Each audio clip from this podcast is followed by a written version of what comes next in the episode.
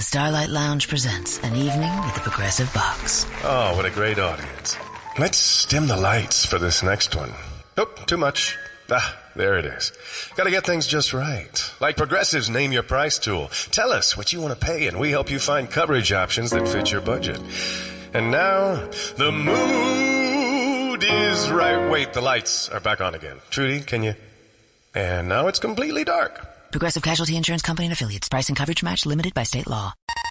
You're listening to the Fantrax Radio Network. Fantasy sports lives here. Hello out there, and welcome to the Fantasy World Order Fantasy Baseball Podcast, presented by the Fantrax Podcast Network. I am Pat Donovan, joined by the returning Nick Ligatino. What's up, guys? And this week we have a very special guest replacing Joe Saunders. We've got Van Lee. Thank you. Happy to be here. It's taken three weeks, but we finally got this together. So uh, I think that means third time's a charm and we're for a good show, right? Yeah, I hope so. I mean, we, it's been quite the road trying to get you on this show. Uh, Van, why don't you go ahead and plug your stuff up front so that way everybody um, has an idea of where to find you? Sure, I'm a producer, I guess would be my role with Fantrax. So I basically everybody who does a podcast on the channel sends the information to me. I do the final editing, get it uploaded, all that stuff. So I'm kind of the liaison in that regard. I host multiple shows myself. I've got the Nasty Cast and the Fantrax Dynasty Baseball podcast with Nathan Dawkin and Ron Rigney. Those are weekly shows, and then I also host the Launch Angle podcast with Jeff Zimmerman and blanking on his name, Rob Silver. Uh, we've only had Rob 20 Silver, episodes, yes. so how do I not know his name? Uh, yeah, you could find us weekly as well. The, those two divas are a little bit to work with, but we we get through, and uh, it turns out to be a pretty good show. So I do that. I write for Fantrax HQ, and find me on Twitter at Manly Van Lee. Yeah, Van does a lot more than we do. We just do this stupid show once a week. I, yeah, but, yeah, but we have to deal with Joe Saunders. It's so true. That's a, that's a job unto itself. I have to admit, I'm kind of disappointed he's not here because I'm an Angels fan. As you guys can see, I have my Angels tattoo there on my arm. Uh, and Joe Saunders was an awesome pitcher for the Angels for many years. So since he's not here, I don't get to give him crap about sounding like Joe Saunders. Believe me, he's got plenty of that in his life. All right, we're going to kick the show off tonight with some news and notes. And we have some breaking news. Bryce Harper left tonight's game uh, with a after being hit on the foot with a pitch. Um, he came right out of the game. Obviously, this is a situation that bears watching. Um, you know, just check the news over the next day or so, see what comes back. Uh, I imagine he'll get his X-rays done. Hopefully, it's just a bruise, but it certainly didn't look good. Um, any thoughts there, guys? Yeah, no, it didn't look good. We were watching it together. Um, he was in a lot of pain, and he didn't take his time trying to walk it out. He walked right off the field, right into the dugout. so it does not look good to me. I think what I would point out, though, to if you want to have optimism, is remember earlier in the season when Freeman got hit on the same spot in the wrist, he got hit the previous year and broke it. He did the same thing, immediately walked off the field, and then it turns out he was okay. It had missed any structural damage, so he was fine. So be cautious because I do think he's probably hurt because Harper's you know one of those grit guys that sticks in no matter what. So seeing him leave that quickly is kind of telling. And if it is a bad foot injury, a break, it's four to six to eight weeks to heal. That's going to cut a chunk out of his season, and he's just going to lose that much more value. Yeah, let's move it to a player that's lost pretty much all of their value for 2018, or at least that's what the reports are. Shohei Ohtani diagnosed with a grade two UCL strain, placed on the DL. He received a PRP injection. Um, he was going to be shut down. Uh, the latest reports have been speculating that he is going to go ahead and have the Tommy John, which will keep him out not only for 2018, but also for 2019. Obviously, a major blow. And if you have him in Dynasty, do you guys think that you should make plans not only for the rest of this year, but start preparing for the potential of 2019 without him? I'll let you start this off, Manly Van Stanley, because you're the Angels fan. Well, I think, well, first off, there are some conflicting reports. The team has still come out and said they're going to give it three weeks and see how it turns out.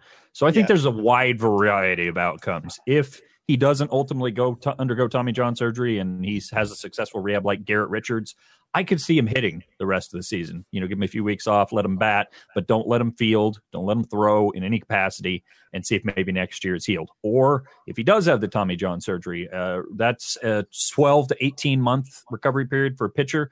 It's less than 12 months for a hitter. So I could see them having him come back as a hitter next year and, and going forward. So I don't think the value of Ohtani has dropped to zero quite yet.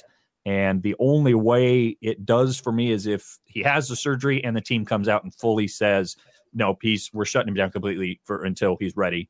Which case, then fine, you, you really need to move on and work on. But I still think there could be some value to be had. So maybe you don't have to completely cut bait, but instead just look at fill in those pitching innings and see if you can still utilize him as a hitter.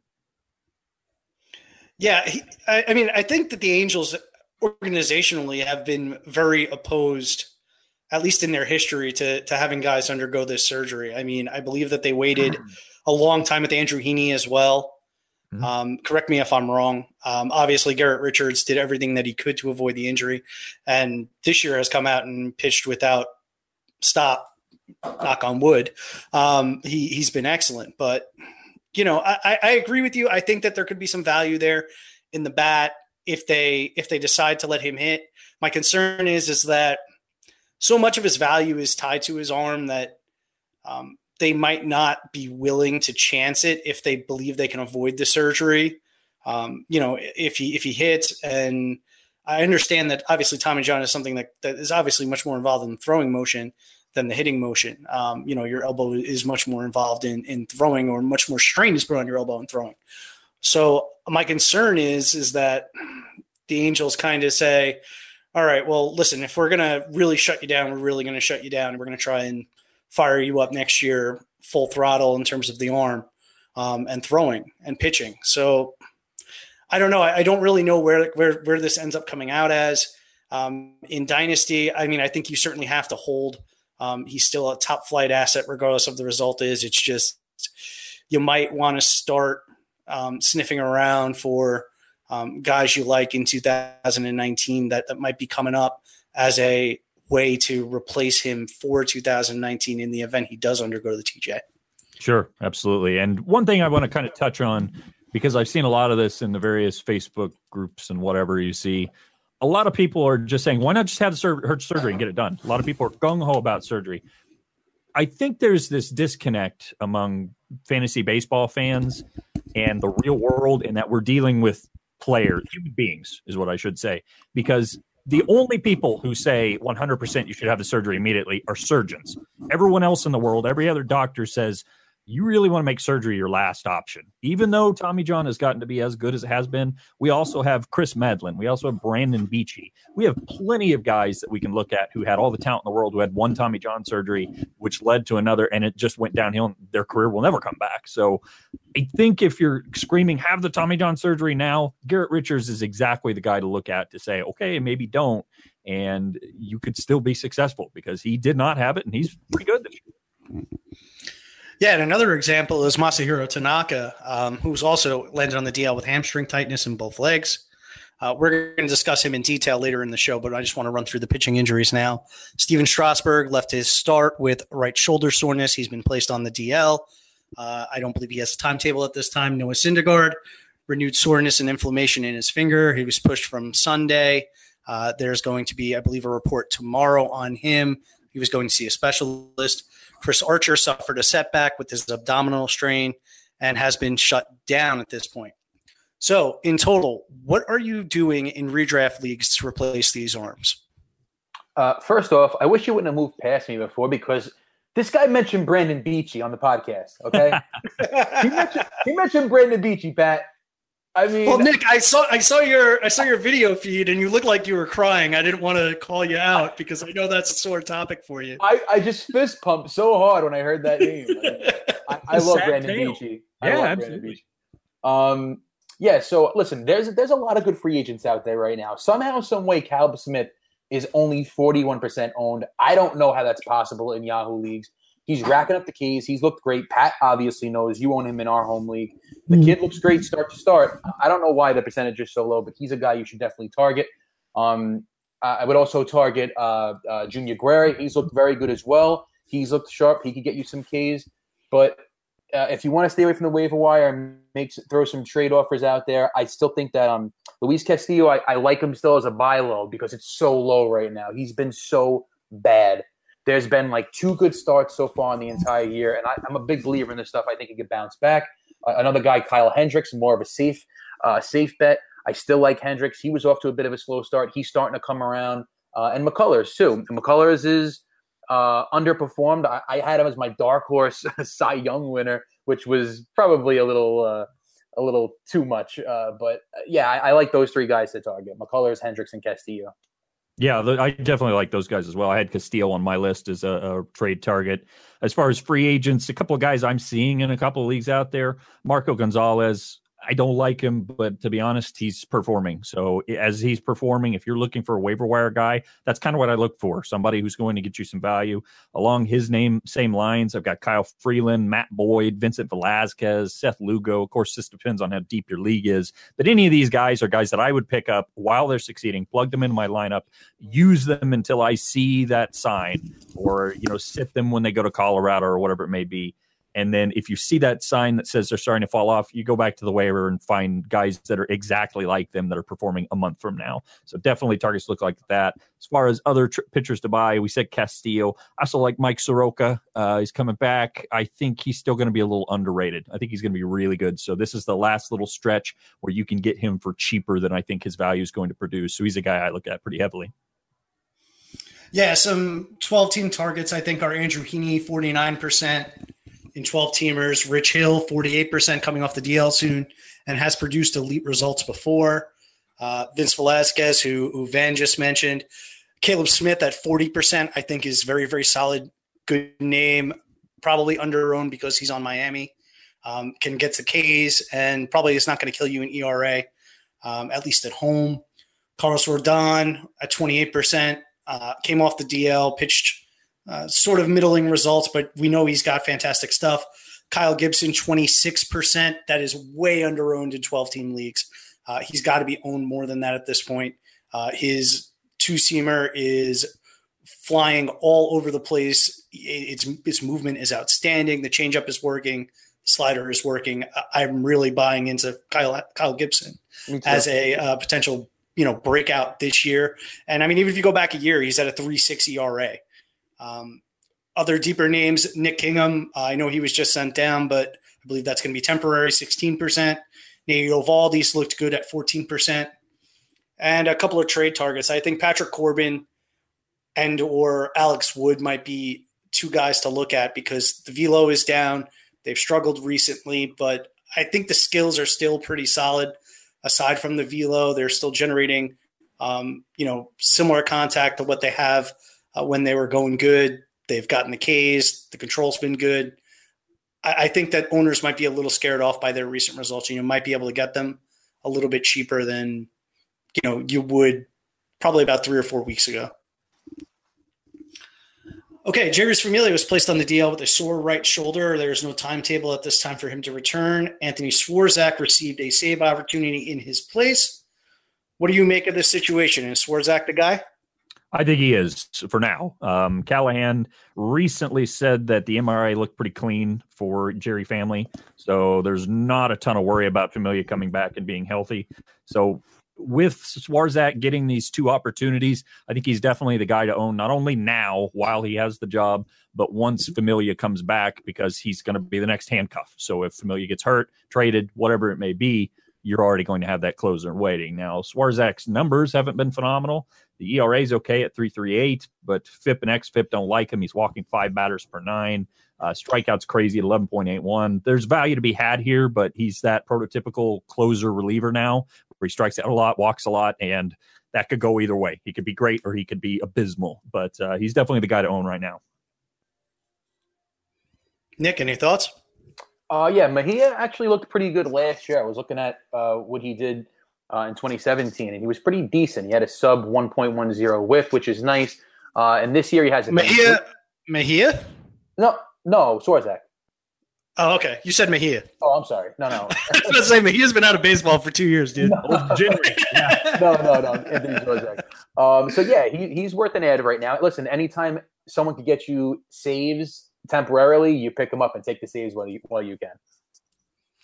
Yeah, I think he's the guy temporarily, and I would just add. I mean, he's not only the handcuff in case Familia gets hurt again. Familia is on a one year deal. And with the way the Mets are going, they're going to be sellers at the deadline, and he's going to be one of their best pieces to move. So this might be a situation where you're getting a couple of weeks of saves. Familia comes back and then is traded a couple of weeks later. And then Swarzak has the job for the rest of the year. And Swarzak's a guy that's on a contract. So there's no harm in letting him get saves. Whereas if, you know, they put Gsellman into the role, suddenly he gets more expensive in the arbitration process. Now, this really shouldn't be an issue for a New York team, but obviously the Mets are the Mets. So it is something to keep in mind. I don't know that I would let go of Swarzak, um, you know, if Familia comes back, because I think there might be a quick turnaround where he's back in the role again. Uh, Francisco Mejia gets the call. He's bounced around positionally in recent years, but is primarily known as a catcher. I know on Fantrax he's been listed at utility. Seemingly without a clear path, what do you think of Mejia? Uh, yeah, I, I, like him. I mean, he looked really good in 2017. Uh, he showed some pop out of nowhere, 14 home runs and 383 play, plate appearances. And you obviously like the lineup one through nine. So anywhere, you know, where he's put, uh, I think he'll produce some counting stats. So I like him. He's at least worth uh, your attention. You should definitely at least keep tabs on him or or stash or stash him. I think worth your attention is about what I would say. Uh, I'm not that interested in him just because that's kind of my mantra of catching prospects. We never know what you're going to get until you see it. And we also don't know if he's going to be a catcher. If he's a catcher, his offensive output should be worth rostering. If he ends up moving to third base or first base, which by all accounts, the third base experience did not work, it wasn't very good there. The numbers just aren't going to play up quite as much. I thought of him as maybe a 15 to 20 homer, 10 stolen base guy in his peak. And I I think it's going to be a while before we see his peak. So he's a guy that if I'm desperate and I can get him for pennies, I'll take a flyer on him, but I'm not going to invest anything based on his name recognition, which I, I think what's going to drive his cost way up. Are you investing at all if he doesn't have the catcher eligibility? Not really. No, I just don't think there's enough there for him to provide you know, first baseman's level numbers. Even though first base has been a bit of a sinkhole, I think you can find somebody to give you the same kind of value for less price. There's some, someone on the waiver wire like Logan Morrison last year that you could just scoop up and who will give you 30 home runs. I, I just think that that's out there and easier to find and cheaper. Yeah, I agree. Yeah, I totally agree with that. All right, let's move to around the diamond. We're going to kick it off tonight with Willson Contreras. The Cubs catcher hasn't been bad, but he still hasn't quite lived up to his billing at draft at the draft table. Do you see something that indicates the power will come, or were folks too ambitious on Contreras? Nick, why don't you kick us off on this? Sure. Um, I mean, listen, this year going into the draft, catcher was a bit on the weak side, so I don't mind paying up for catcher uh, in 2018, but I don't know. I've never been a Contreras guy. I, I don't see uh, the major upside in this player. Uh, as far as power, I see him as a guy who'll be who who will be middling around like the 25 home run mark going forward, uh, 270 ish average. He'll be in a good spot in that lineup, which you know the Cubs lineup is very good with Rizzo and Bryant and Zobrist and all these guys playing well. But I think that he came up at a prime Cubs time. Like the Cubs were in their prime, and I think that he came up with a premium at that point uh, with Schwarber and Bryant and all these guys coming up. Um, I think he was just thrown into the mix at the right time and is a bit overrated. I could say he's a bit overrated, but I do like him a lot. Uh, if you go look at basically the valuation lists for catchers on whatever your favorite fantasy site is, you can see that the names are jumbled. Francisco Cervelli's high up there. Uh, Yadi Molina's down because of injuries. We've had injuries to Wilson Ramos, injuries to all kinds of guys. So catcher, if you didn't get one of the big two or big three, uh, Gary Sanchez, Buster Posey, Willson Contreras, you're probably hurting uh, a little more than you would have guessed. Even if you did get like JT Realmuto, who's only hit I think six or seven home runs so far, has been okay, but not super successful. Now, looking at Contreras' numbers, everything is virtually the same from last year with a few exceptions. He's not pulling the ball as much. It's down a couple of percentage points versus him hitting it the opposite way, maybe 5% of the time more.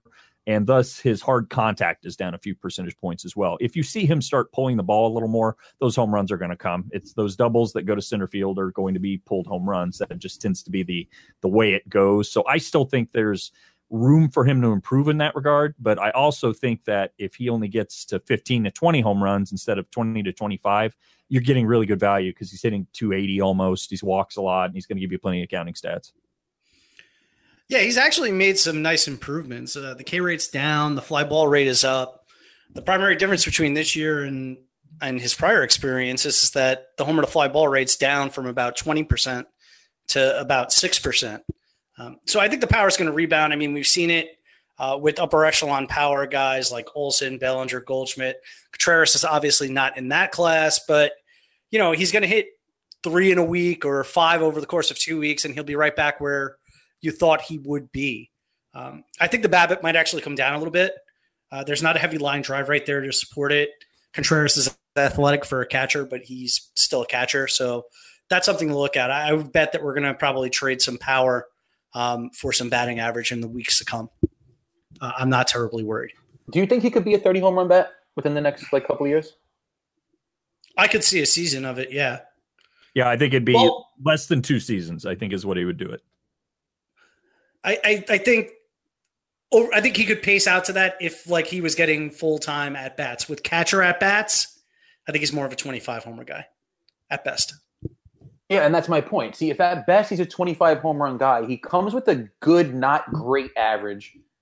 I, I don't know. Like, see, like Posey gives you the average, you know you're going to get it, the 300 plus, and Sanchez gives you the pop and the counting stats. I don't know. He just kind of doesn't excite me.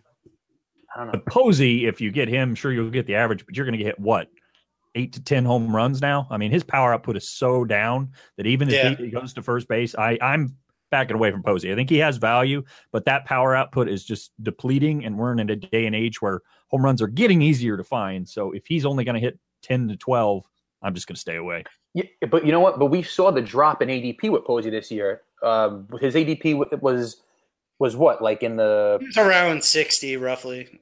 I think. Memory serves me correctly. Yeah, I'll pull it up here and see. And Contreras was was where like fifty ish, just ahead. They of were him? right next to each other. Yeah, they right were like okay. five or six spots apart. Was fifty nine. Posey was sixty one, so two spots back. I'd rather have Damn. Contreras if I'm taking a catcher there. So you'd rather the like the ten to fifteen less homers than the twenty to thirty plus points of batting average. Yeah, I would okay. because I think there's room to grow for both with Contreras. Where I I think Posey's plateaued as far yeah. as power. Okay, I don't think he's coming back. That's fair. Yeah, and Posey moves with first base. He's basically Joe Mauer at that point. Yeah, but he'll get plate appearances, so maybe that'll bump his numbers up there. True, true. All right, Mitch Moreland. The Bo Sox have dumped Hanley based in part on Moreland's outstanding early season performance. And as the calendar has turned to June, is this more of a reality than a simple hot streak? Van, why don't you kick us off here? It lies somewhere in the middle. I think if we go back and look at his 2015 numbers, where he hit 278, 330, 482 with 23 homers and 515 plate appearances, and he had a 6.2% walk rate, I think that's basically who he is. Now, if you take a look at this year as compared to that year, the power output's up a little bit, the walks are up a little bit. So we could argue that he's made some gains and improved a little bit, or we could argue that he's only at the 183 plate appearance mark and there's a correction period to be made. I think it lies somewhere in between. He's probably going to hit 25 home runs but I also do think he's best if they kind of lay off of him a little bit and don't give him 700 plate appearances. I think he's he's not quite a platoon bat. He's shown that he can hit left-handers a little bit better now than he could in the past, but he's also not a guy you plug in the lineup every day. And I think the Red Sox will find a way to kind of play that around. And I think 550 plate appearances is probably what we get to this season. And that probably stretches him just a little bit. So I think I see the average and the OBP coming down though I could see the power output just remaining steady. So again, 25 home runs I think is easily attainable. Yeah, he's been like remarkably consistent. If you look over the last four or five years, 22 home runs, 22 home runs, 23 home runs. But now looking at the bat speed, he's generating 30, uh, 93.2 miles per hour on the uh, the exit velo, which is nice. Um, and he's going to accumulate these counting stats beyond this team. So he's definitely got my attention, Mitch Moreland, and I'm I'm a believer. I'm going to buy him the rest of the way. I, I think I'm with Van here. I see a mixed bag. He's 32. The K to walk numbers are pretty flat. The authority numbers are pretty flat. The one thing that Moreland is seemingly doing differently is that year over year, he's pulling the ball more. And that's definitely a positive development. And what makes it even more positive is that it extends to his fly ball profile. 37% pull percentage is far and away the highest of his career, which is good because Moreland is actually able to take advantage of his skills of hitting fly balls hard, which he's always done. Uh, he just tends to hit them to center and opposite field in past years. Um, I do not think that he's going to be outstanding. I think the BABIP's going to come down, uh, end up hitting right around 260, but I think a career high in power is possible. I think we're looking at mid to tw- mid to high 20s home runs here. Um, you know, even if the playing time isn't there, as Van mentioned, um, this is also a situation where Boston is such a productive offense that he might not need the volume to get the counting stats. And they've been hitting him in the middle of that lineup because it's a lineup that's really lacking for um, a, a, good lefty hitter aside from Benintendi. I know that Devers uh, went deep tonight, but he's been kind of middling. And I know Moreland's been hitting, I believe, fourth or fifth most days. Okay, let's take it to John. Let's Schoop. Long player that's been bashed by a certain member of this podcast, me. Schoop has continued to struggle since coming back from injury. Is there any hope of a bounce back here, Nick? Oh God, here we go. All right, so listen, I'm out. I'm out. I'm out on Schoop. Uh, I liked him three years ago. I'm out on him now. Uh, he's all over the place. The swing strike is up. The O swing is up. I'm out. Pat, I'll let you go on a rant. Go ahead. All right. I mean, I've been the low man on him for a while now, and I had to eat some crow last year. But I said it even in the offseason this year that he's just not my type of player. The profile has a ton of flaws and has always had the flaws. It's hmm. lots of soft contact, pop up issues, no patience, poor plate discipline. And now, even with that said, I still think there is some hope for a bounce back here. The homer to fly ball rate is well below his career average and the year before. The line drive rate is also below his career average. I can see a path to him returning to 2016 levels in which he was, you know, mid to high 20s power, 260. And I mean, that's for, that's in terms of his pace the rest of the way. I, I just don't know that that's necessarily like likely. Uh, the profile is so dependent on the BABIP and his batted ball profile, f- profile does not support a plus BABIP. Uh, in fact, his X BABIP is actually currently below his actual BABIP. So it, it's, it's not looking good. Um, you know, you had to spend a premium pick on him. So, I mean, I can understand holding and waiting for the hot streak to come, but you might want to find somebody else to plug in until he gets going. Van, what are your thoughts?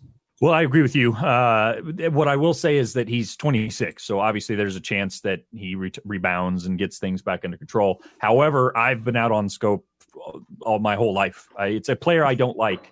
And I'll give you an example in a bit about a player who had his same profile but turned it into something good. But Schoop basically walks less than five percent of the time, strikes out too much. Like you said, he's he's pulls the ball, pop ups, everything, and he's just too reliant on the power and nothing else. So that the players like that who don't walk first and foremost are ones that when they struggle, it hits your team hard. Whereas if you've got a guy who can walk and he struggles, he's still going to get on base at a decent clip and score some runs. So that's kind of mitigating some damage whenever you have a player like that versus Schoop.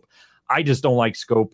I don't like his skill set. I don't think it ever bounces back to where I want to own him. However, if you are a Schoop owner, like you said, put him on your bench, have somebody replace him. Once he gets a nice hot streak going, I'd look to move him. Maybe somebody out there still believing, or if you can get that, go for it, and uh, you'll be better off with him off your team. Yeah, I think that's a solid point about moving him. And also, the other thing that we didn't mention is that team is a disaster. So yeah. even if he gets going, it's not like the counting stats are going to be anything special um, because Baltimore is just a mess. And it's not going to get any better once Machado moves. Okay, Mike Moustakas putting together another solid year after the market basically shunned him. What do you think about buying low on Moustakas before he moves to greener pasture via, via trade? What is the ideal, realistic landing spot for him? Van, why don't you kick us off? Realistic landing spot is he's going to be moved to a contender who needs third base help. Uh, just a couple of teams that kind of came to mind for me were the Dodgers, if Justin Turner doesn't get healthy, and he doesn't look like he's going to get healthy anytime soon, or the Braves. If the Braves are still in it, They don't want to call up Riley, but they don't want to leave uh, Johan Camargo in at third base. I think Moustakas would be a pretty good fit there. I'd look at something like that. And then ultimately, I say, you know, two weeks from now, let's take a look at the the landscape and see how third base is shaping out. If, for example, Andrelton Simmons uh, ankle injury ends up being a little long term. The Angels might like to look to move for him because they can put Cozart at short, Moustakas at third. As a player, Moustakas is the exact same player that I thought he was prior to this year and that is a high power, low walks, okay average third baseman with mediocre defense. Not that interested in him. I don't think he's going to age well. And I, well, before we found out that no one was getting any money this offseason, I was adamantly against whoever took Mike Moustakas on because I thought there he was going to get a five year deal, 85 million. And I thought that was a horrible deal for a player of his caliber. However, if he's going to do a one year, 15 million or whatever as we go along, that's worth it. And I think this off season we'll see three years, 35, 40 million. And that's fine. It's not great, but that's fine. I would take him at that rate because uh, what's the arbitration number at now? Like 19, 18, 6, something like that. So yeah. I mean, if you're getting him for that price, that's fine. That's worth taking a flyer on. But again, I just don't think he ages well. I traded for him in a dynasty just because I needed a little bit of help. And I'm pretty happy I got him because he is going to give you that home run power. And particularly if you're a batting average league versus an OBP league, that's a little more helpful there. And he'll give you counting stats if he gets on a decent team as well. Yeah, so he's like really underrated every year going into the draft as a reliable source of power. And if you need pop, this is definitely the guy to target because I think he could be had – somewhat on the cheap uh, because it's still Mike Moustakas. Um, he's right now he's on pace again to eclipse you know 30 home runs to finish around 35 plus, and he's going to give you a pretty solid batting average to go with it. There's not many guys in the league that can do that. I really like the landing spot of the Braves. I think it's a perfect fit. Uh, right now, they've got Camargo at third base, and they've kind of had a disaster at that position the entire year. Um, and I, if he did go to the, the Braves, he would be right at the top of that lineup, probably either fourth or fifth. And with all the guys like uh, uh, Albies and Inciarte and Swanson and Freeman, all those guys are great as far as OPS goes. So the RBI totals could be could be great if he goes there. The, Bra- the Braves is definitely the spot for him. Are you saying the Jose Bautista experiment was a disaster? yeah. As a Met fan currently yeah. living it, I could tell you it's still a disaster. yeah. Um, yeah, I, I, like the idea of trying to go out and get Moose now before he moves. Um, there's no way Kansas City is going to hold him.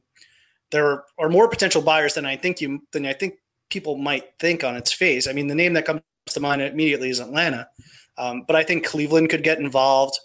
Uh, St. Louis also could get involved, I think, and maybe even Minnesota. And most of those parks are going to be an upgrade over Kansas City, and we know the lineups are going to be an upgrade. Um, the ideal landing spot's probably Atlanta. He would fit very nicely into the five spot in that lineup, the four or five spot, depending on whether or not they were facing a lefty. Um, that ballpark is awesome, awesome for lefty power, uh, as we know. So, I mean, you could see a major power surge out of him if he gets to that ballpark.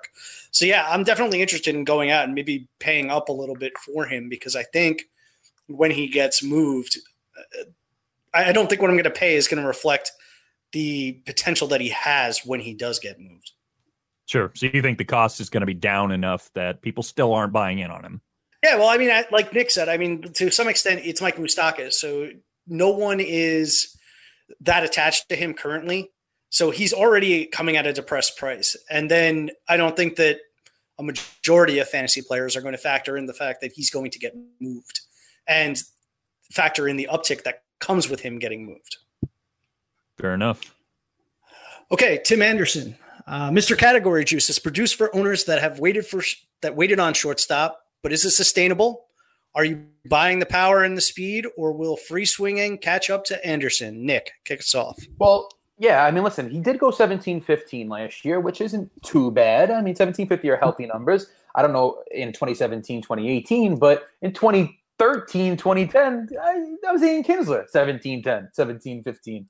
Um, so, look, the problem with Anderson that I have right now is that they're still not batting him at the top of the lineup. Uh, he shuffles in and out uh, at, at, the one spot every now and then, but primarily he's been in like the seven or eight slot, and it's on the Chicago White Sox. So he's not going to get many counting stats at all. Uh, the positives, though, is that he's walking more. And that was the big problem last year 2.1% walk rate. The year before that, 3% walk rate. But now he's getting on base um, as far as the walks go. But the OBP is still just 302. So I don't know if he can lead off. I mean, and now they have Moncada's been playing well, and Sanchez is playing well, and Abreu. I just don't know if he could make his way to the top of that lineup. If he did, he becomes much more appealing. Where he is right now, I'm still not that interested because he's still just batting 237. And I just, he's. Yeah, but you can't buy 11 13. I know. That's the thing. I mean, you can't just find that anywhere. Yeah. I, I mean, go ahead, Van it's it's crazy the value he's actually provided while also not mm-hmm. providing a lot of value. It's one of those you just this is very team based for me. I would look at Tim Anderson and That's think I need to look at my team and see what I can use because like for example, I've got a dynasty league that I'm number 1 in OBP by a mile. This guy's perfect for me because I'm going to get the counting stats. He's not really going to hurt my OBP, so I'm buying him every opportunity I get. However, if you're in a league where the your batting average, your OBP is important to you, you're fighting for that. Maybe you do need a little more counting stats than opposed to just the stolen base home run totals. He might dampen it a little bit more. You just have to really look at him in that regard. Now, as a player, I buy 25 25. I definitely buy that. I don't know if I buy the uptick in walk rate. He's up to 8.1% uh, uh, walk percentage on the year, which is more than twice of what he has been doing in the minors in the past. So I think that kind of drops back down. But who knows? It could be a whole new level. If it is a whole new level, I'll reevaluate. But if that drops back down, he's still going to be a guy who hits 230 or 240 and gets on base under 300% of the time. So it's just not that valuable. And I think that what will happen with him in his career is someone will come along who can do things slightly better than him, but with less home run and stolen base potential takes over his job. He gets moved to a utility man, and then he just disappears into the ether of nothingness. I just foresee that happening because it's not that good. But Darkness. while he's performing, I'll take him. So, uh, Van, so end of 2018, give me a final stat line: home runs, stolen bases, batting average. I think it'd easily go 25 25. The batting average at 237, you would hope would come up. He had a 257 mark last year, so let's split it and say 245. And then if that's the case and the walks come down, I think the OBP is right at 300. It feels like um, when Billy Hamilton was kind of being a little more successful than he is now, it feels like that slash line, except without the monstrous amount of stolen bases. So you're getting some more power with Tim Anderson, obviously, and you're getting some stolen bases, which are immensely valuable but the other stats are probably going to taper your team down a little bit. So depending on the price, this year he was had for virtually nothing. I'm fine with it. But if you start paying for this guy, I think that's when you're going to get in trouble. Pat, are you on the same line 25 25, 240? I'm a little lower on the power, a little higher on the speed. I'd say if I had to give a line, I'd say 22, 29, and I'd probably put the batting average right around 245. That's still a really good year. Yeah, it is. It Absolutely. is and I and I and I buy a lot of what he's done to this point. I mean, even if the walk rate doesn't stay as high as it is right now, it's a exponential improvement over what he was, and that gets the OBP to right around 300. Not ideal, but it makes him not, you know, a total zero in OBP leagues. Like, you know, we kind of have that line in batting average leagues where it's like you can live around 235, 240 for a player, um, unless they have an extreme profile. It's sort of that line in OBP leagues, I think, is right around 300, where if this guy is going to give you 20, close to 20, 30, you can live with that 300 OBP because of the category juice. Um, his K rate's also fallen, which is great. Um, the power he he's a little high on the homer fly ball rate. He's hovered around 15% during his major league career. He's higher than that right now, but he's also added fly balls. So even if he regresses down to 15%, I still think he's a 20 ish home run guy. Uh, and the speed, there's no doubt. He's got a 29.2 sprint score. That's top end. He's gone 13 of 14 on the base paths. So there's no, and that team is bad. So there's no reason for them to stop him from running. Um, and you know his lineup spot is kind of conducive to it. If he's hitting, you know, six, seven in that lineup, the seven, eight, nine hitters behind him aren't special. So there's no reason for him to be tied to first base when he's on it. Um, so I think he's going to run at a pretty good clip. Uh, you know, I, I, think this. I think he sort of reminds me of um, his year won't be as good, but it's kind of like the Jonathan Villar year of a couple of years ago, um, where everybody was out. Everyone said that this guy was useless, and he suddenly just made a little tweak at the plate, got a little more disciplined, and now we're seeing the dividends get paid where he can approach 20 bombs and approach 30 steals and turn into a real asset for um, people that drafted him at the end of drafts on draft day. Let that me was a lot you, of drafts. Yes. Well, let me ask you this. Okay, so is it fair to lump Tim Anderson in with uh, I'm going to give you two names. Of course, Billy Hamilton and Joey Gallo, guys who in an OBP league, let's say, are going to have an OBP right at 300, which isn't good, but it's not going to kill you. But then they're going to give you like Gallo, and this is in the case of power, he's going to give you an obscene amount of, power, amount of power. Whereas with Hamilton, you're going to get obscene amount of steals. But with Anderson, he's going to give you both. But he's going to be in that 300 OBP range. Can we treat him as that kind of player? Is that a fair assessment?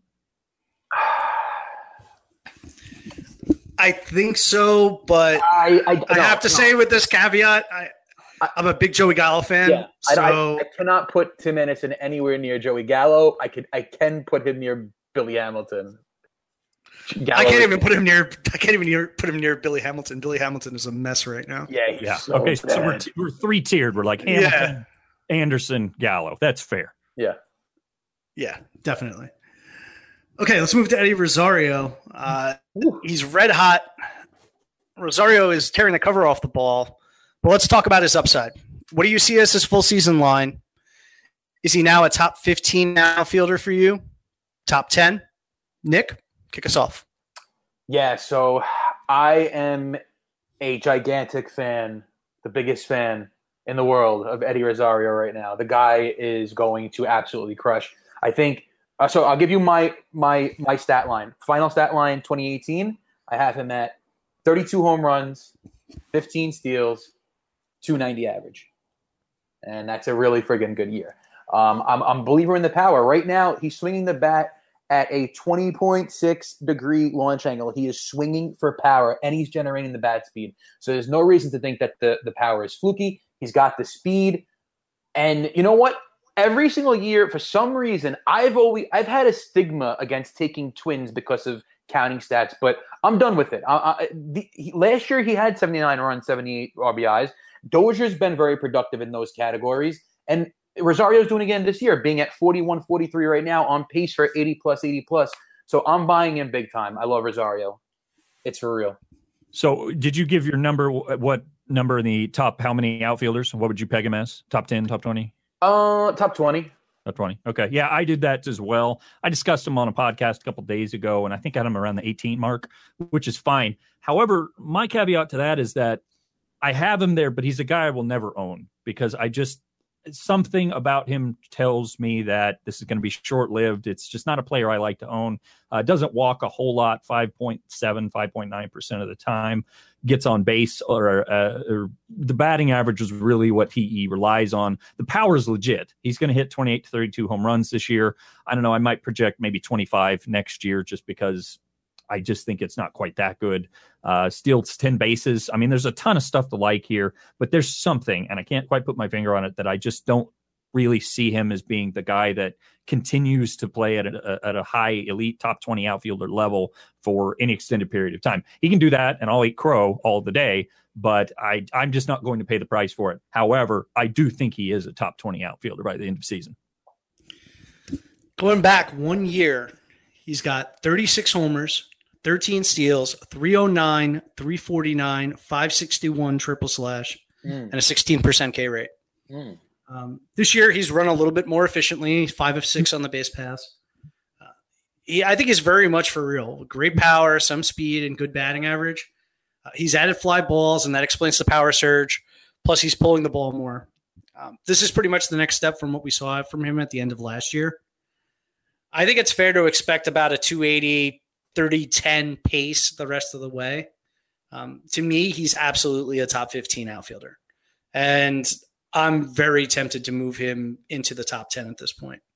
I'm buying in a big way. And, and Van, to your point, I had the same sort of stigma I had about him as I had about Jonathan Schoop. And this is one I'm willing to like take the L on. He is um, he looks like a completely different hitter to me over the last calendar year. Um, you know, he he was a guy that was a bit of a free swinger, and he still is to some extent. I mean, he doesn't exercise great patience at the plate, but the differences between him and Schoop are, are night and day. I mean, oh, he's oh, he's making great contact. There's no issue with the contact. He's swinging and missing less. Um, he's got he's exercised better plate discipline. And I'm not saying you were comping the two. I, I'm just saying that you know I had the same sort of uh, deal with Rosario going into this year. I saw him going in and around that top 30 spot. And I always, I could never quite get him inside my top 40. And, and I think that was a mistake because if you look at what he did uh, in the second half last year versus what he's done so far this year, it's just a continuation of, of what was already happening. And he's only you know, 26 too. So, I mean, he's young. He has a lot of life ahead of him. I, I just want to say that a lot of times when you ask the question of, um, do you think he'll be a top 10 outfielder? Do you think he'll be a top 20 outfielder? We're quick to say, oh, yeah, he'll be a top 10, top 20, whatever. But when you put it into perspective, it kind of changes things. So, Pat, you had him as a top 10 outfielder rest of the way. So my question to you is: I said top fifteen, borderline. Oh, you said fifteen. Okay, that's yeah. that's different then. But still, fifteen. You're looking at like um, Chris Davis with a K, Justin Upton, um, Benintendi. Like those are the guys that are around fifteen. So would you take him over any three of those guys? Benintendi, Upton, and Chris Davis. I think I would take him over Chris Davis and Justin Upton. I don't know that I can take him over Benintendi solely based upon Benintendi's situation. Van, I'm guessing you would you wouldn't take him over any of three of those, right? No, and in fact, Upton I think is still extremely underrated. Uh, he's going to steal bases, which a lot of these guys aren't going to do. So I think that helps a lot. Obviously, he's older, so it's going to start uh, peaks and valleys. We're going to start slowing down. Looking at the top 20 or so outfielders, Buxton's obviously not in there now. He's hot garbage. Uh, Davis, I would definitely take over him because, I mean, 40 home runs in the bank every year. average. It's a 247 average, which is great actually in this area. If it were 230, yeah. then it'd be a little questionable, but he's he's fine. Uh, Pham, I would probably take over him. McCutchen, I'd rather have Eddie Rosario. Me and too. then we start going down the list. But yeah, top 15 actually makes a little sense. What about Cain? That's I want Cain. I think I take Cain as well, yeah. but it's close. Yeah, I, I, think I think Cain provides the steals, and that that skill set is so stable, and the ballpark is is going to be fantastic for him all year. So mm-hmm. I think he's going to hit a career high on home runs easily. All right, let's move to Andrew Benintendi. What a month! The only player that might be hotter than Eddie Rosario is Benintendi. Is this a true breakout season for Benintendi, or do you expect him to sort of level off? And would you rather have Benintendi or Rosario rest of season? Van, give us your take. Uh, Benintendi rest of season pretty easily for me. However, I will exercise a little bit of caution. I do think this is a quote true breakout.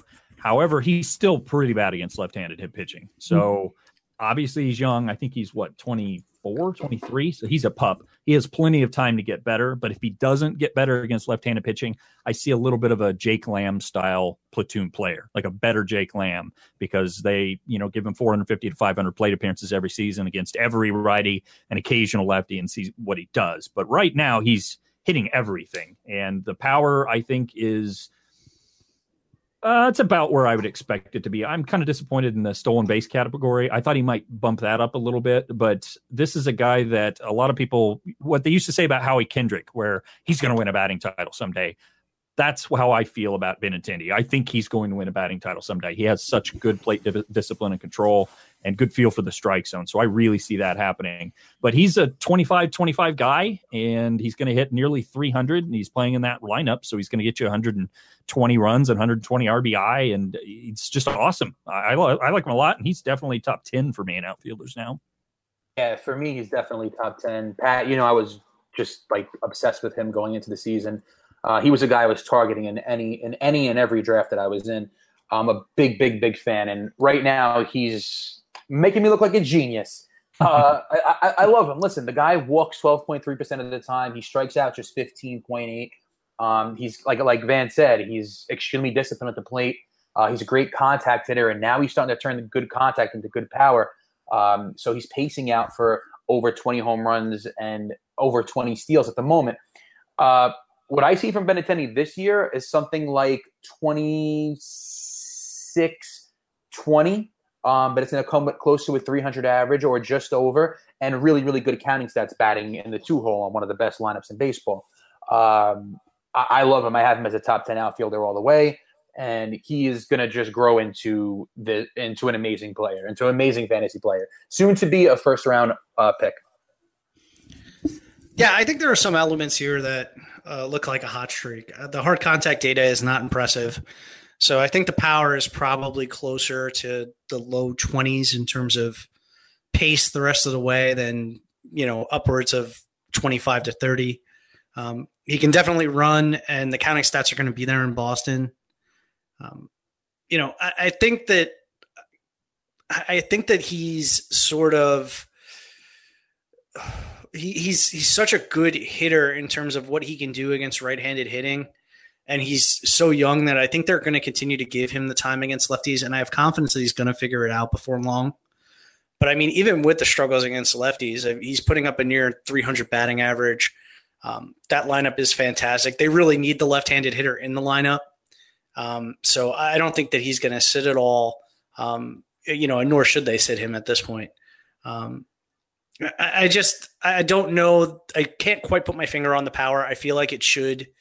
Um, tick up higher. I feel like the results have been there so far this year, but I just don't know that I can put him into a class where he's a 25 homer bat in terms of pace the rest of the way, which I guess would pace out to about 15 then 17 homers at this point. I, I think he's more of a 12 to 15 guy the rest of the way. Um, but still, a wonderful asset, um, great player, and great situation. Okay, let's move to Lewis Brinson. Power, and that's pretty much it for Brinson at this point. Uh, his average is considerably considerably below the Mendoza line. Are you holding on to him on the bench in deep mixers? What have you seen from Brinson at this point, if anything, and what might give you some hope? Nick, kick us off. Yeah, I have I have zero interest in Brinson at the moment. Um, you know, this year he's got a 31.6 K, K percentage and a 4.3 walk percentage. Those are not good ratios putting that together and the fact that he plays for the Marlins is is even worse. Uh, right now, he has just 15 runs and 24 RBIs in the season in 234 plate appearances. So those counting stats are absolutely abysmal, absolutely abysmal, unrosterable. Even if he had, let's just say, 15 home runs right now, it's still almost unrosterable because of how bad the counting stats and batting average are.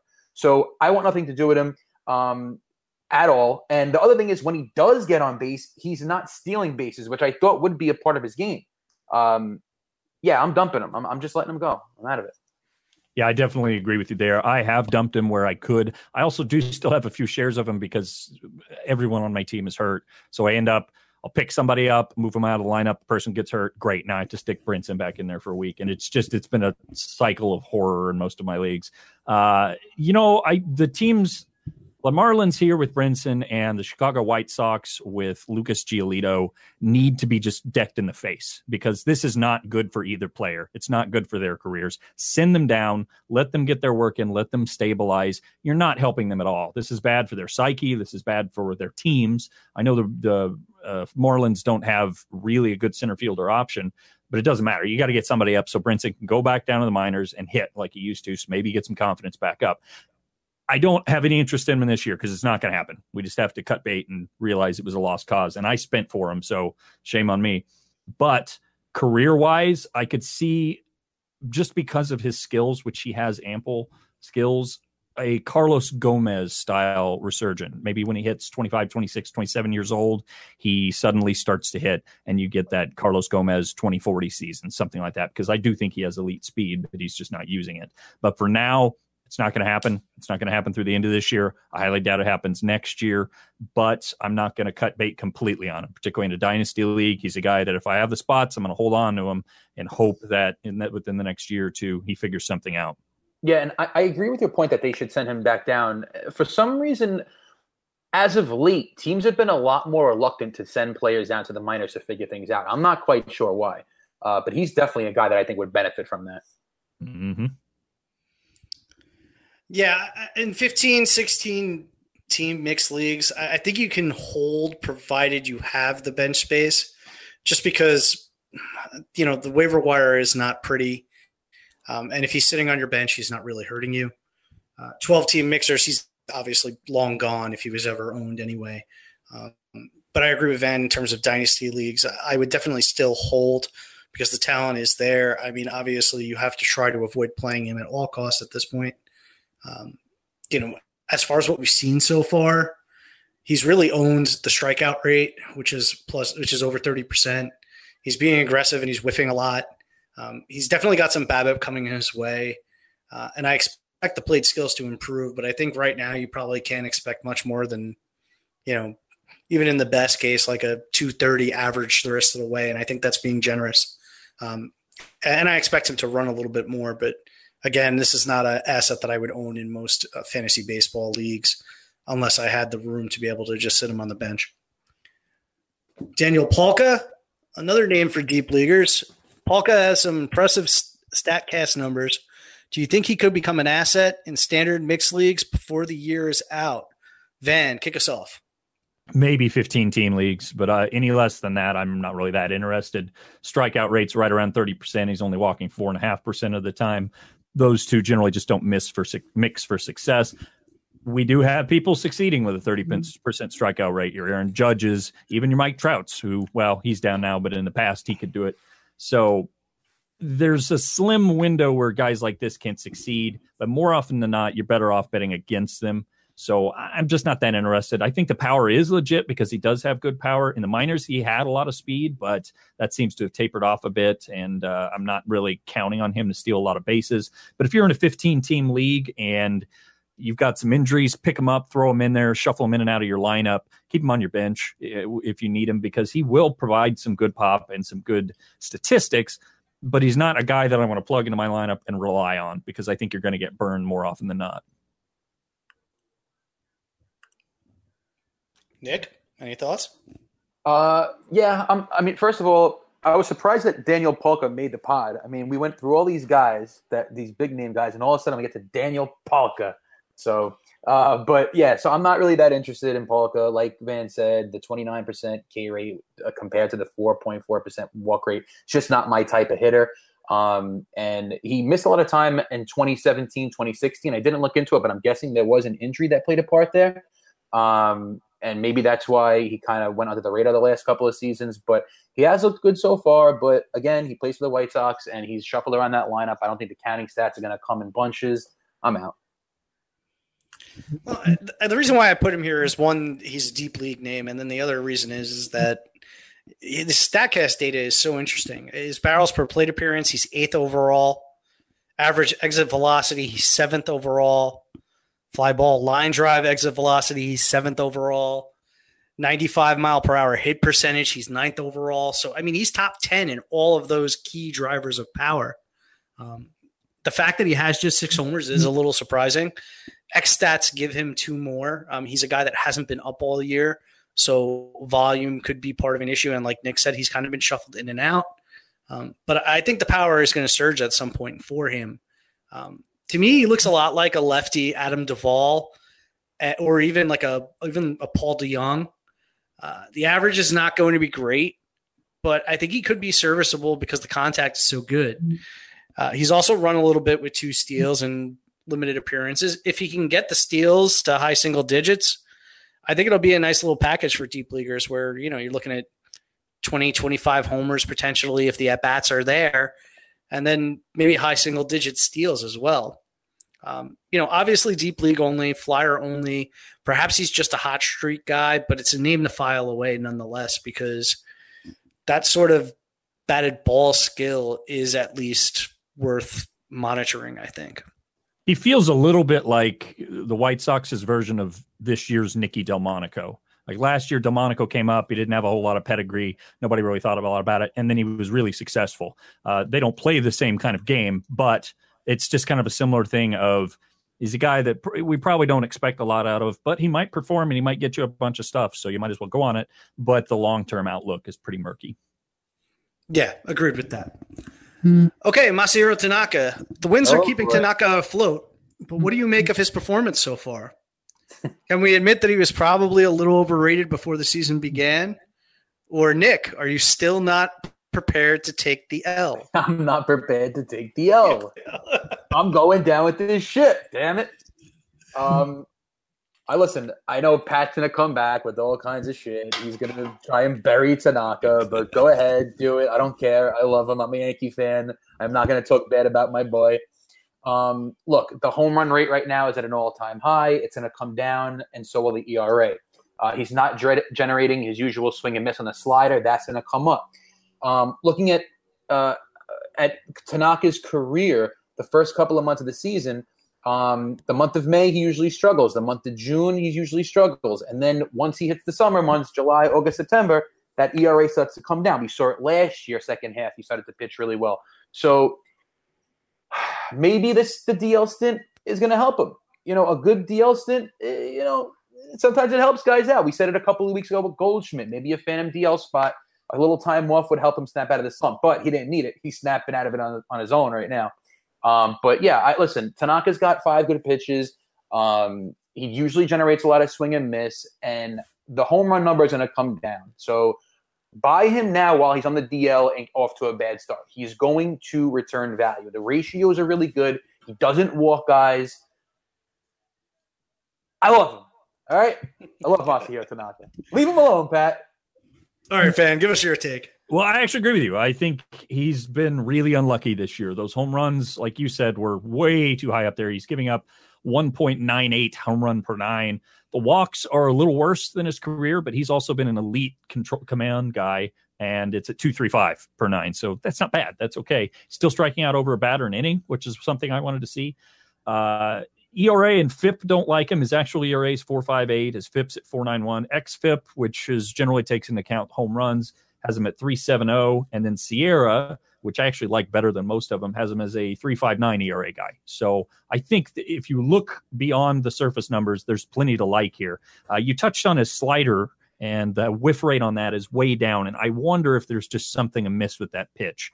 I think if he gets it under control and it gets back to where it should be, we'll see A, the walks come down, B, the home runs come down, and C, the ERA come down. So I think he's a buy low opportunity, especially for an owner who might be really frustrated with him right now. However, I also don't think he's, you know, a, a three ERA guy. I think he's mid threes, but that's fine. He's mid threes. He plays for the Yankees. So if you're in a wins league, he's probably going to get you a bunch of wins.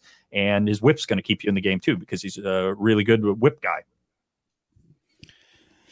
Yeah, I mean, to me, he's a good ratio guy in terms of WHIP. The K's have come down a little bit uh, and he's limited the walks as he usually does.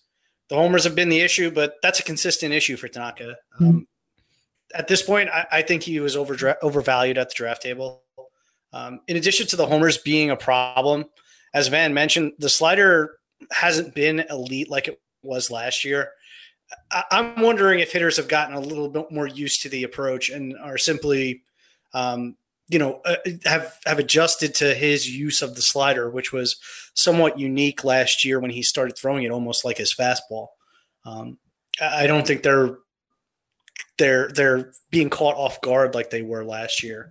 Um, in terms of you know results, I, I could see like a three seven ish ERA the rest of the way. Um, he's going to go on a run where he gets some good home run luck, and that's going to start to drain um, some of what is his, what is what his ERA excess is right now. Um, but to me, I, I, think that even if you went out and tried to get him as a buy low, I think you would struggle with it. One because of the Yankee premium, and two because I think that a lot of times with these types of pitchers, the peripherals, you know, you're looking at the SIERA, you're looking at the XFIP, and they're sub four and you know he doesn't walk anybody, and the homers look crazy. Um, people get this crazy idea in their head that he is better than he actually is. The homers are always going to be an issue. He pitches in Yankee Stadium. He's he's a guy that gives up homers. He's he's done it for the last couple of years now at you know near a league leading rate. It's not a problem that's going to solve itself.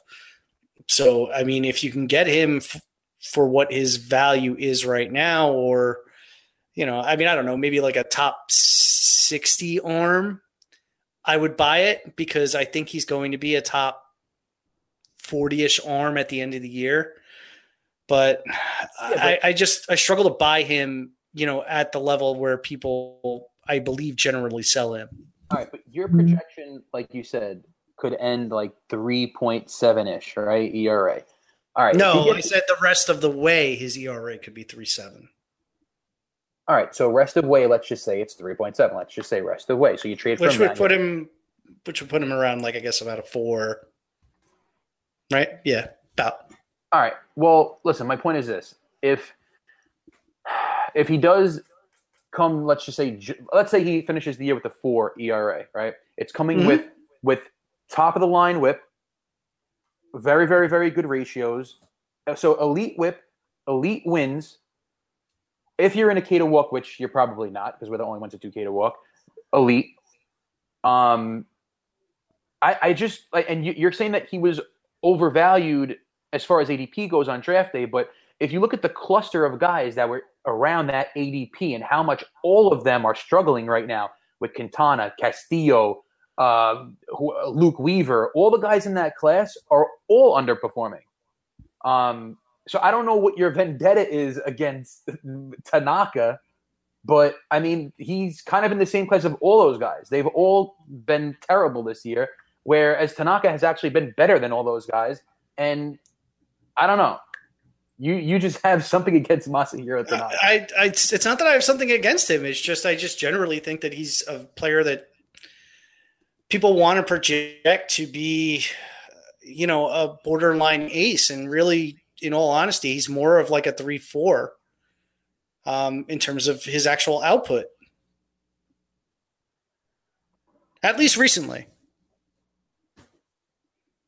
Okay.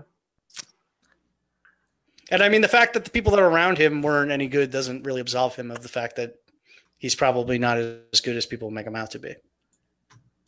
At least in my opinion.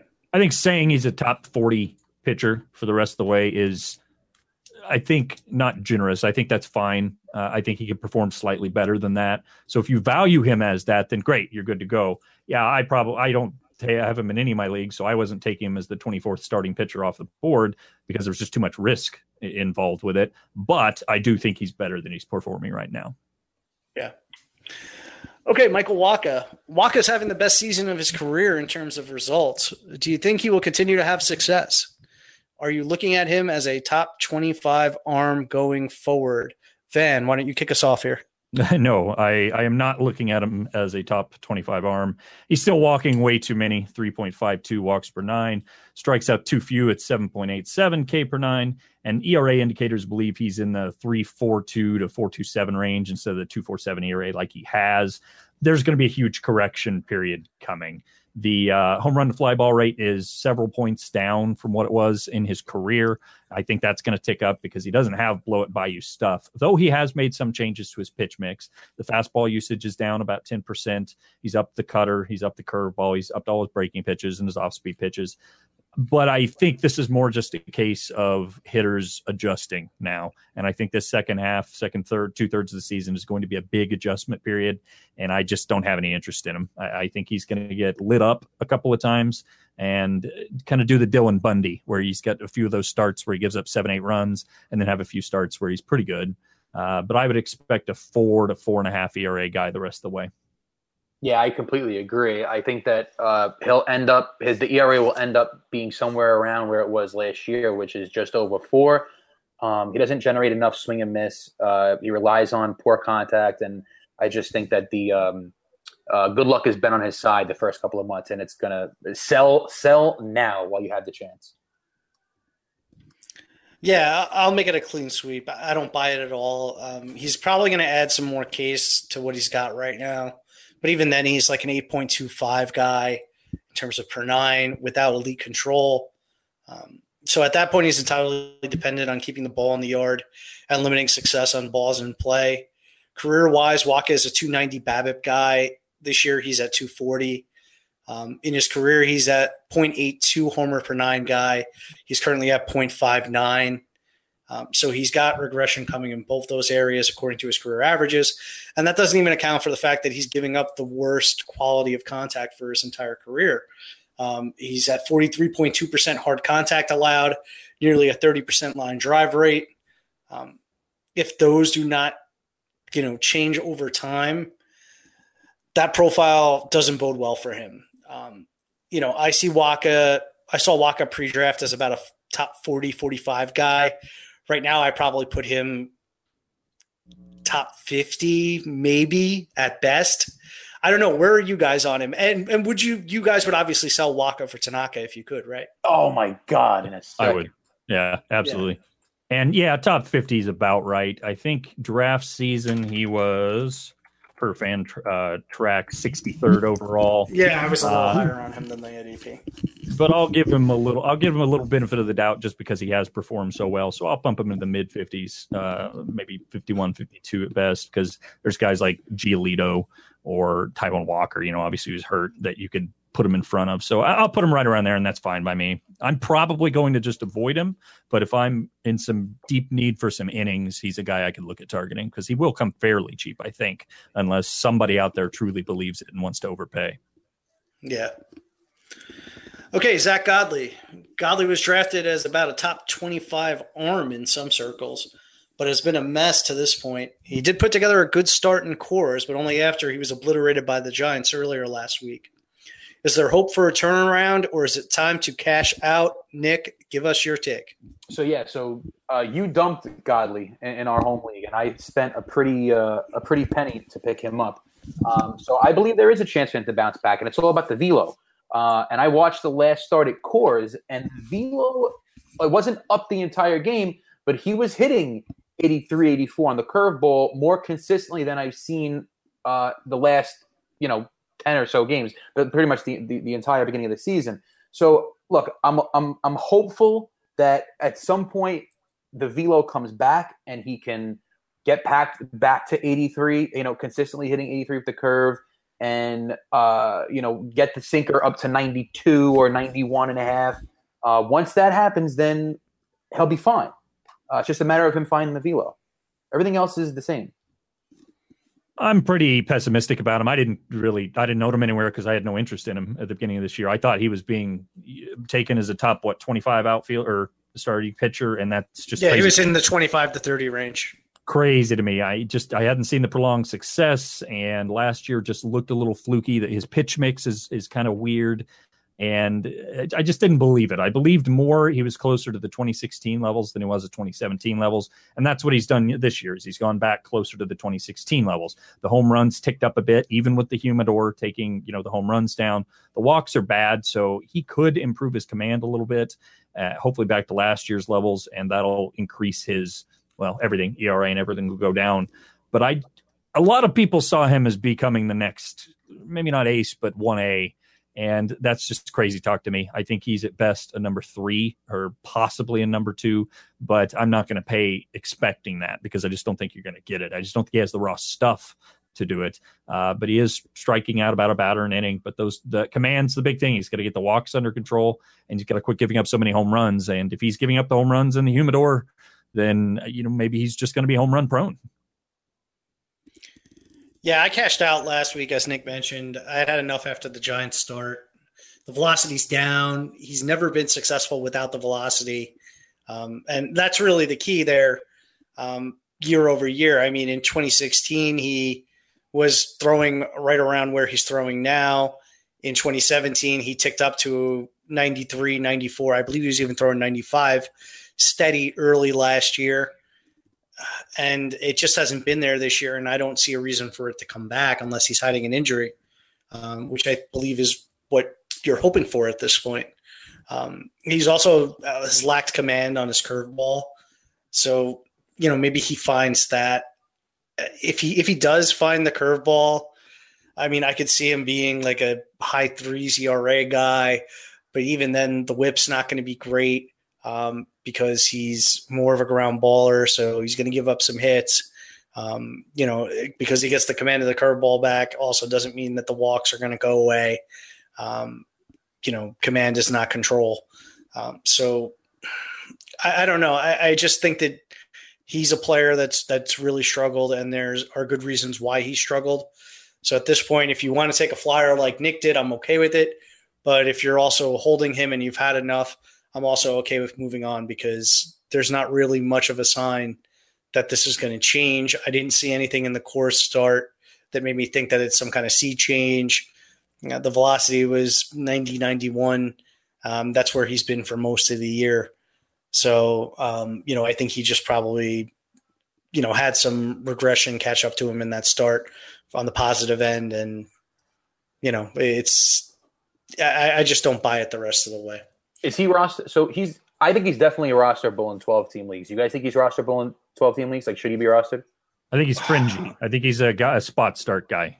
I think some. I think someone should own him in a 12 team league. It doesn't mean he should be owned on every team. And so 10 team leagues, definitely not. Yeah, Definitely I, I wouldn't. not. Yeah, I wouldn't deal with him in a ten team league. See, I feel like this year, like uh, right now, the pitching is so top heavy. Like, there's a, a crop of like pitchers that are pitching well, and then it's just a bunch of crap. Yeah. Like a lot of guys. It's, it's just like a bad year for pitching. So I don't know. I kind of. I, I, I, I like Godley, I, I, I would think that he should be rostered in ten team leagues. The way pitch, the way pitching looks right now. Yeah, I mean, if you're trying to make an upside play, I hear you, but I don't know. I just don't know that the upside is that significant without the velocity. He's he's got to find that, and I don't know that I see a path for that to come. All right, Ross Stripling. Stripling looks like this year's Godley with an out of nowhere surge that has him producing like an ace. Do you think he will suffer a similar fate to Godley uh, last year, or will or will, or will his results level off?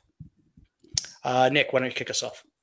Yeah. So look, Stripling has been pretty damn good. The ratios are phenomenal. He is the K rate is over ten. The walk rate is under two, um, and he he looks great. The ERA is justified. Uh, going forward, it, look, it could just be a flash in the pan, but he's generating a lot of swing and whiff right now on three different pitches. The slide of the curveball and the change are all working really well, uh, and the curve and the and the four seamer's been nice. So uh, he's got three good pitches. He doesn't throw the change enough to really call it a fourth pitch, but when he does throw it, it works. Um, I like him. I think he's definitely worth a stash right now, and I think um, you should buy him. Before I, I think, like I said, I think the ERA is justified, so I don't think he's going to crash and burn anytime soon. So buy him now. That's a fair statement, and It's yeah, still, it, it's still raw stripling. You know what I mean? it is, and yeah, the one six five. That's that's not what we're going to see, but we're going to see a pretty good pitcher, at least going forward for the rest of the season. And if you look at his underlying stats and everything, he's throwing the same pitches the same amount of times as he always has. But there's one huge difference, and I did a little research to, uh, to read about this. Some coach that he was talking to said that he needs to just throw his curveball and his slider hard because he was taking off so he'd have better control. So that's what he did is he just started throwing the curveball and slider as hard as he could. And that extra velocity may have lost some control, but he still has enough good control that the velocity gains on those two breaking pitches have increased their viability. And that simply alone has made him a very, very viable pitcher. So that's increased the swinging strike rates. It's increased the strikeout rates altogether. The walks, as long as they remain under control like they are, 165, even if he goes up to 2 7 like he had in uh, 2016, he's still going to have some pretty pretty good stuff if he manages to keep the velocity on the breaking pitches and everything holds together. So I'm definitely buying him as a guy to have plug on your lineup and let him pitch the rest of the year because he's going to be good this season. I think he could be pretty good maybe at the early part of next season, but then there could be a, a change. You know, people adjust, but we need to just kind of see how it plays out. But as of right now, I'm buying in. Yeah, I'm also buying in. He, he's definitely a pitcher that appears capable of sustaining um, a borderline elite level of success at this point. Um, he's pounding the zone, generating swings and misses. He's not walking anyone. Those are great attributes. It's a really strong foundation for a starting pitcher. Um, in addition to that, the quality of the contract contact has been really strong. Uh, soft contact percentage is near elite, and he's limiting hard contact at an elite level as well.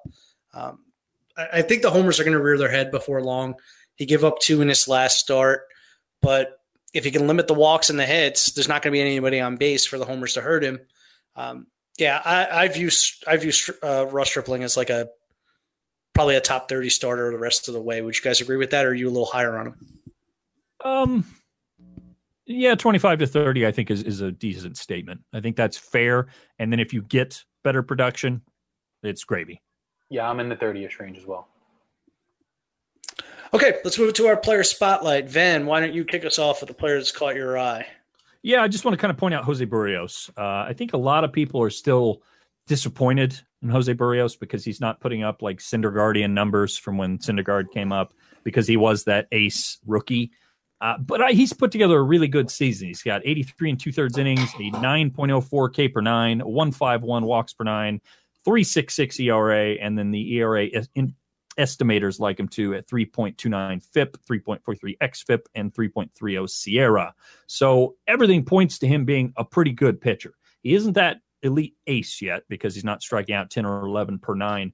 But I think for the cost you paid, you have to be pretty happy with the strides he's made this year to become a very solid, middle of the road, good pitcher. And considering he's only what 24, there's still plenty of room for improvement. So I could see even like a Garrett Richards style huge, or I'm sorry, a Gerrit Cole style huge step up maybe next season or so where he does become that ace. So this is a guy that I'm going to be targeting in virtually any league I can get a hold of him in. And I have him in several leagues this year, and I'm more than thrilled. But I do feel that there are a lot of people out there that are just disappointed with what they're getting out of Jose Berrios. And I, I just think that's crazy talk. Well, it's kind of funny because he sort of fits into that class that Nick mentioned with Tanaka. And I mean, at least from a redraft context, he's been one of the few in that class that hasn't been, um, you know, disappointing to an obscene level. Mm-hmm. And you would think that that would um, keep his value a little bit higher. But I agree with you. I don't think that he's a player that's, um, you know, got any kind of premium to him at this point. And I think some of that comes from the fact that he struggled right away a couple of years ago, uh, which doesn't make a lot of sense, but I, I, think it's true. I think he still kind of carries the stigma, as you said, as you know, he wasn't Syndergaard who came right up and was dominant right away. We still have a lot of that stigma in, in baseball this day and age. Is if your, top prospect doesn't come up and immediately become you know a top fifteen player in baseball, then people back off and they're like, well, he's just not that good. This takes time to develop sometimes. So exercise caution if you truly believe in the talent. Don't let one season tell you that he's nothing when, you know, his velocity's still there, when the pitches still break like crazy. Think of him as the same way you thought of him, but allow him time to grow and learn. Okay, Nick, let's move to your first player. All right, Van is going to appreciate this. So let's talk about Ian Kinsler for a second here. Um, a lot of guys abandoned ship. He was off to a bad start this year. Over the last, you had abandoned ship. Well, you had said he was fried uh, right around three weeks ago. I don't know if I said he was fried. Did I use the word fried? You might have said toast. Various cooked words. Hey, yeah. Hey, regardless, this has been an Ian Kinsler loving podcast over the last couple of years, and this year pre-draft we were all over Kinsler. And this is exactly why what he's doing right now over the last month 14 runs scored, six home runs, 12 RBIs, three steals. Um, the average is jumping up, the OPS is jumping up. He's starting to look like Ian Kinsler again, and he's solidified at that leadoff spot on a very, very, very, very good lineup. Um, right now, he looks great, and he's got eight home runs and six, six steals on the year already. And let's not forget, he is last year he went 22 14, 22 14. The year before that, he went 28 14. If he does that on this team, he is easily going to come close to or eclipse 100 runs. Um, so, and, he, and the percentage, uh, the owner, the ownership percentage is still low. So go out and get him while you can, and he is going to produce. I am really liking what I'm seeing from Ian Kinsler at the moment. BABIP's way down. If that even gets close to his career mark of 283, he could hit 260, 270 easily, and there you go. Boom, you've got a ton of value. Yeah, it's 212 right now. Mm-hmm. Yeah. Yeah, absolutely. I mean, we were on him before the year began. Um, you know, he's he's been a player that, for whatever reason, has had some uh, poor BABIP luck over the last year and a half. But to me, uh, he's totally worth buying for the upside at the top of that lineup. And, um, you know, now he's hitting the cover off the ball. So hopefully things are turning, um, you know, but he can provide some power, some speed. And like you said, the average shouldn't be too bad. And in OBP, he can walk a bit. So, you know, if you can get that OBP right around 330, like a 260 average, he's, he's money. All right. My first player is Matt Strahm. Um, I've been on Strahm for a while now. Uh, Joe and I scooped him up in a dynasty league uh, when his prospects pedigree really started to rise a couple of years ago. Uh, he's got plus velocity from the left side and a devastating curve. Uh, he's been operating as San Diego's opener for the last few weeks. He actually pitched tonight, uh, three innings, was clean. Uh, I believe he had three or four strikeouts. Um, there's been conflicting reports as to whether Strahm is going to end up in the rotation uh, officially at some point this year or whether he will get a shot next year. The talk out of San Diego has been exceedingly positive on him since spring training. Um, you watch him when he's on, and it's easy to see why. Uh, if I'm in a dynasty league, I think you should grab him if he's unowned. Deep leagues, I also might make the um, make the ad at this point because I think there's probably a 50-50 shot he's going to get a legitimate chance in the San Diego rotation before the year's out, and I'm talking a legitimate chance like go beyond three innings in a start in this opener role, which he's been in. Um, but the velo has been there this year um, in the starting capacity. I think he's maintained it. Um, he's tossing about 94 with about a 77 mile per hour curveball. Um, you know, and he's the he's got the type of curveball that he can make it work just with those two pitches um, if he needs to. Uh, he's had some struggles with walks coming out of the bullpen. He hasn't had those um, in this opener role. Um, if he can keep those under control, if he can have the control in San Diego, I think he can definitely be a plus asset. He has the upside to be um, a very, very good starting pitcher. There's always health. If he's healthy, because they have those years of we don't know what's going to happen. Right now, the results are there. The stuff looks good. So if he's healthy, I mean, I think he could be a really good piece. Okay, Van, why don't you give us your second guy? Uh, second guys, I'm going to lump a couple in here for you, and I just kind of want to hear what you guys have to say about these two. Uh, sure. A couple weeks ago, I wrote an article for Fantrax about my 2019 season top 10 picks, basically based on what's happened this far this season.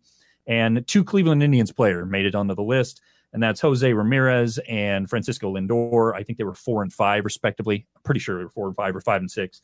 Uh, so I'm curious to see what you guys think about the two of them. Uh, Ramirez, for me, I'll just going to lead it off.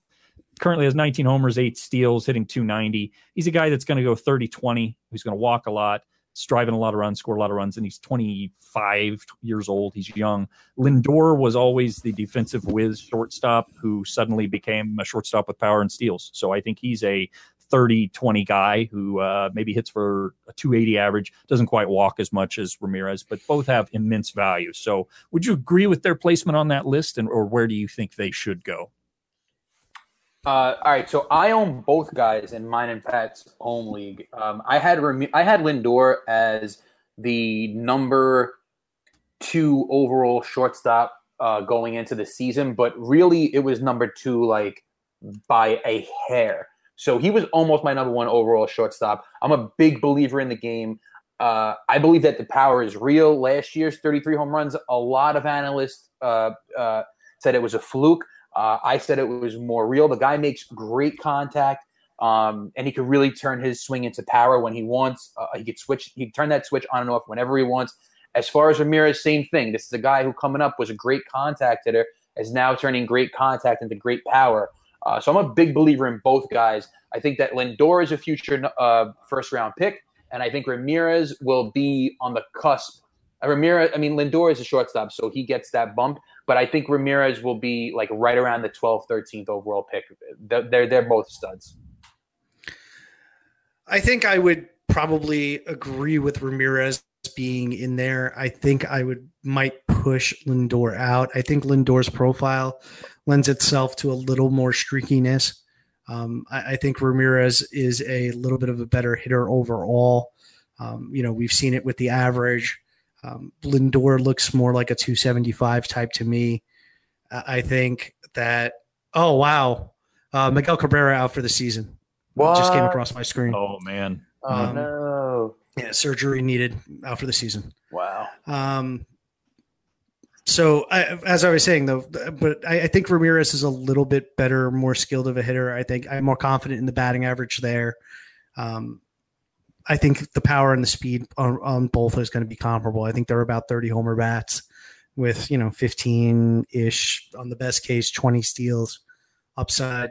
Um, the lineup is awesome. They're obviously paired together. Um, but I think I'll take a little more production over the scarcity because I don't think shortstop is as scarce as it once was. So fair enough. Pat, do you like you in a vacuum? Um, you like Trey Trea Turner over Lindor? Van, what about you? Um, Who would you rather have in a, question? vacuum? That's a very tricky question. Yeah. Uh, the speed that Turner gives you is immense, but we're also seeing chinks in his armor, whereas Lindor continues to overperform what I would expect. I think I'm going to go Lindor just because I think he's a long term shortstop who provides across the board talent. But I also believe that Trea Turner every year could outperform Lindor fairly easily just because of his elite speed. But I also think he could have, he's more prone to stretches of struggling. So you said vacuum, you would take Lindor? I think I would. That's a tough one. Yeah, I think I would. I think I'll I think I'll go with that as well. Um, you know, Turner's been a guy that everybody has sort of wanted to put in that upper upper echelon and I haven't bought it so far, and he hasn't given me reason to buy it at this point. Um, he's certainly a top end fantasy asset, but I think I feel a lot safer with Lindor um, than I do with Turner, and, and, I think there's something to be said for that safety. And what about Correa? Correa or Lindor? Uh, it's Lindor, no question for me. I think it's Lindor at this point. So yeah. is Lindor the number one overall shortstop in fantasy? I, he was on my list, and I think he is. Yeah, I think so. Okay, cool. I think so. Okay, Nick, who's your uh, second guy? All right, second guy, Jon Gray. Let's talk about Jon Gray for, Gray for a second. Uh, me and Joe were obsessed with this guy going into the year, and he has gotten abused, absolutely abused, start to start. Um, but he's striking out the world, and he's not walking guys. Um, so I, I, think this guy is just a month away from that ERA going from five six six to like four and change, and then he's definitely, definitely, definitely uh, rosterable and valuable because of the K upside. Right now, the league is, has a 379 BABIP against him. It's going to come down. Buy Jon Gray while you can. He's the own the percentage ownership right now is is at an all time low on the guy, and I think it can be had for peanuts. And this is the time to go out and buy it. The stuff is good. Um, I know he plays at Coors, and it's tough to own a pitcher that plays in Coors, but uh, the breaking stuff is good enough where he's going to continue to generate swing and miss. He's going to continue to get Ks, and he's going to get some wins as well. So, Jon Gray, buy him low. I can I can get on board with buying him low, um, but it's all about where you believe he's going to be for the rest of the season. Um, you know, I, I, just think that you've got to kind of put him at you know upper threes to four ERA for you know, in terms of his pace the rest of the way. Uh, he's a guy that just hasn't had the sort of batted ball success um, that makes me think that suddenly everything is going to turn around for him. Um, you know, whether it's an issue where it's Coors or it's he's a different pitcher on the road because of Coors or whatever the reasoning is. At this point in his career, he's just been a guy that's been hittable um, and whose batted balls have turned into hits on him. So I, I, don't think that you can regress him to any kind of, um, you know, peripheral with the expectation that he's going to get better luck. Um, you know, at some point the skills will win out, but I, I would have to put him at like a three eight, three nine, four ERA, sort of similar to what I'm saying about Tanaka, except Gray's issue isn't the home runs; it's the balls in play. Van, what do you think about Gray? I love Gray, uh, but I'm perplexed by him because you're right. It isn't the home runs. He's got a .90 home run per nine rate. The BABIP's at 379, so there's your problem. But the strikeouts are there. The walks are good his pitches are amazing. He has a great arsenal. I just don't understand why he's been as bad as he is. I think he's going to be far better. I think uh, you're probably right, Pat. That's kind of what you look at, maybe a 370 ERA guy the rest of this year. But for his career, I still think the hype is there, and he, he could be a 3-2 ERA, even pitching in Coors. And if you, as a savvy owner, you know, start him when you should and when you shouldn't, if you got him for a good enough price, you can really wring some value out of him. So I like Gray a lot. And if I've tried to buy him low, a lot of guys aren't selling him low. But if you can get him, definitely, I'd take a flyer on him. Do you know what the career BABIP is, man? If you have it up in front of you, three thirty-eight. Yeah. So I mean, this isn't a one year thing. This is a guy that's always struggled with giving up hits. So Yeah, but 380, that's a big jump. 42 Oh yes, jump. absolutely. He's got some. He's got some good stuff coming his way, but I, I don't know. I it's it's just it just seems to me like he's going to always have those blowups because of that issue. Yeah, but also, I mean, did you draft Jon Gray to get to get you a a three five ERA, or did you draft him to potentially get you like 190 plus strikeouts and really good? People people were drafting him for the purpose of I believe getting like a three five three six ERA, and that's not what you're going to get. I mean, uh, what did you draft him for? I mean, I uh, listen. I drafted him in the eighth round when I was lacking Ks, and I'm like, oh, here's a guy who could get me 200 plus if he throws 100 and you know 80 plus innings.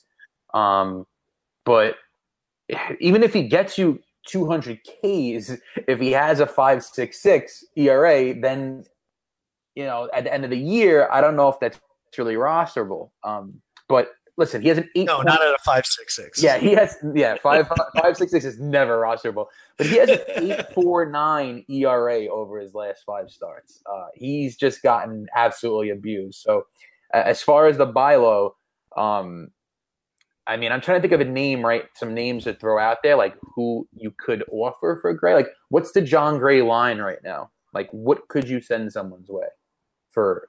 for Okay, let me, let me ask you this then. All right, so which struggling pitcher would you rather have on your team, Luis Castillo or Jon Gray? That's a tough one. That's really tough because I like both pitchers, and um, uh, here's the thing: both of those guys uh, are similar, where they both completely pass the eye test with flying colors. You know, the breaking stuff is just so ridiculous. There's so much movement, and when they're on, they're absolute filth and unhittable. Um, with Castillo, he's been on a, he's he's been on another level of bad because he's also walking guys a ton Mhm. um, where that's not really Gray's Gray's problem, and, and where Castillo hasn't has hasn't really been lucky. His ERA is justified. Gray has been more unlucky. Um, but going forward, I think I'd. Ooh, I think I'd rather take Gray by a hair I go yeah, I think I'd rather have Gray because you know you're getting the K's, and he's. Look- mm-hmm. Go ahead, Ben. I was just gonna say with Castillo, like I feel like I've watched him. I've watched him a lot, and it looks to me like he just doesn't have any kind of command. Like he looks like a minus minus command guy to me right now, and that's just not gonna work. Like he doesn't look like he can work, you know, the zone at all. I mean, he's middle middle way too much to me. And he's another guy. Like you're on the Reds, like you're on the Cincinnati Reds. Like why can't they send him down for a little bit? like everyone is so reluctant in 2018 2017 to send these guys down i, I- I just i would have did it a month ago he's got to figure his stuff out castillo's got the stuff so I, I, i'd buy low on both guys though Yeah, and I mean, as far as like a name that's pitched well, would you do Caleb Smith? I'd rather have Gray. i'd rather have gray as well but i do like caleb I think I would rather have Gray as well. What about Tyler Skaggs? i'd rather have gray and Yeah. and uh, castillo I, I yeah, I'd rather have Gray on that one, and I do like Skaggs, but I think there's some regression coming there. I don't think the strikeout potential's there with him, whereas Gray does have it. All right, one more name, Jake Junis. I'll stick with Gray. um Yeah, I'll stick with Gray as well. I'm, I'm gonna stick with gray i'm gonna stick with gray but i do like Junis a lot Okay, my last guy, Dustin Fowler. Uh, I liked Fowler before the year began as an intriguing power speed guy with leadoff potential uh, at the top of his sneaky good lineup. It's taken some time to unfold. The lineup is sneaky good, uh, but Fowler, coming off an injury, took some time in the minors to shake off the rust. Across 55 games between AAA and Major League Baseball, um, Fowler has seven homers and 12 steals that's well beyond the sort of pace I expected. I, I had him pegged for like a 15, 20 type. Um, he's killing the ball in a small sample. He's found his way to the top of A's lineups versus right handed pitching. If he keeps that role, I think he's a mixed league relevant player and needs to be added now in 12 team formats. Do you guys agree with that? One hundred percent. I love Dustin Fowler. He's a target that I've had for a while. I've got him in a couple dynasty leagues. good blend of speed and power. And I think now that he's figured out, we're seeing what he can do as far as hitting for average. Doesn't walk a whole lot, so he does need to hit for average. But after a really rocky start, they once they quit batting him in ninth overall in the lineup, uh, he started to hit and he's hitting well now. So we've seen that average really climb up there, and the power's really shown up. So I, I'm all in, hundred percent. Yeah, I, I, I'm I'm I'm on the cusp. Um, you know, the OBP is a bit worrisome. He's under 300, um, and the walk rate, you know, it's gonna it's gonna be low uh, year to year uh, minors, and it's translating into the majors now. Um, you know, he doesn't walk much, but he doesn't strike out much. So I don't know. I'm I'm on the cusp. The power speed is intriguing though. All right, I think that wraps it up for us tonight. Thank you guys so much for listening. Van, let them know where they can find you on Twitter and where they can find your work again, please. Twitter, you can find me at Manly Vanley. You can shoot me whatever tweets you want, and I will ignore them. Uh, you can also find my written work on fantraxhq.com. I write about anything and everything that comes to my mind. And then, of course, check out my other podcasts the Nasty Cast, the Fantrax Dynasty Baseball podcast, and the Launch Angle podcast, all hosted on Fantrax HQ. And Nick, let them know where they cannot find you. you can find me never tweeting on Twitter. At, you know what? Maybe one day I'll get back into it. I don't know. I'm just I'm out on the Twitterverse lately, but you can find me at Nick FWO, and that was a that was a ringing endorsement right there. and as you guys know, you can find me at Patrick FWO. Uh, can't recommend Van's work enough. Thank you so much for coming on, Van. We really appreciate it. Thanks for having me. Glad we finally got to uh, get together after a couple of setbacks. yeah. All right. Thanks so much for listening, guys. We'll be back next week. Peace. Sally Beauty's new all in one hair color kits make it easy to color your hair at home. Get everything you need to color for beautifully radiant results. Loved by professionals, open to everyone. Sally Beauty.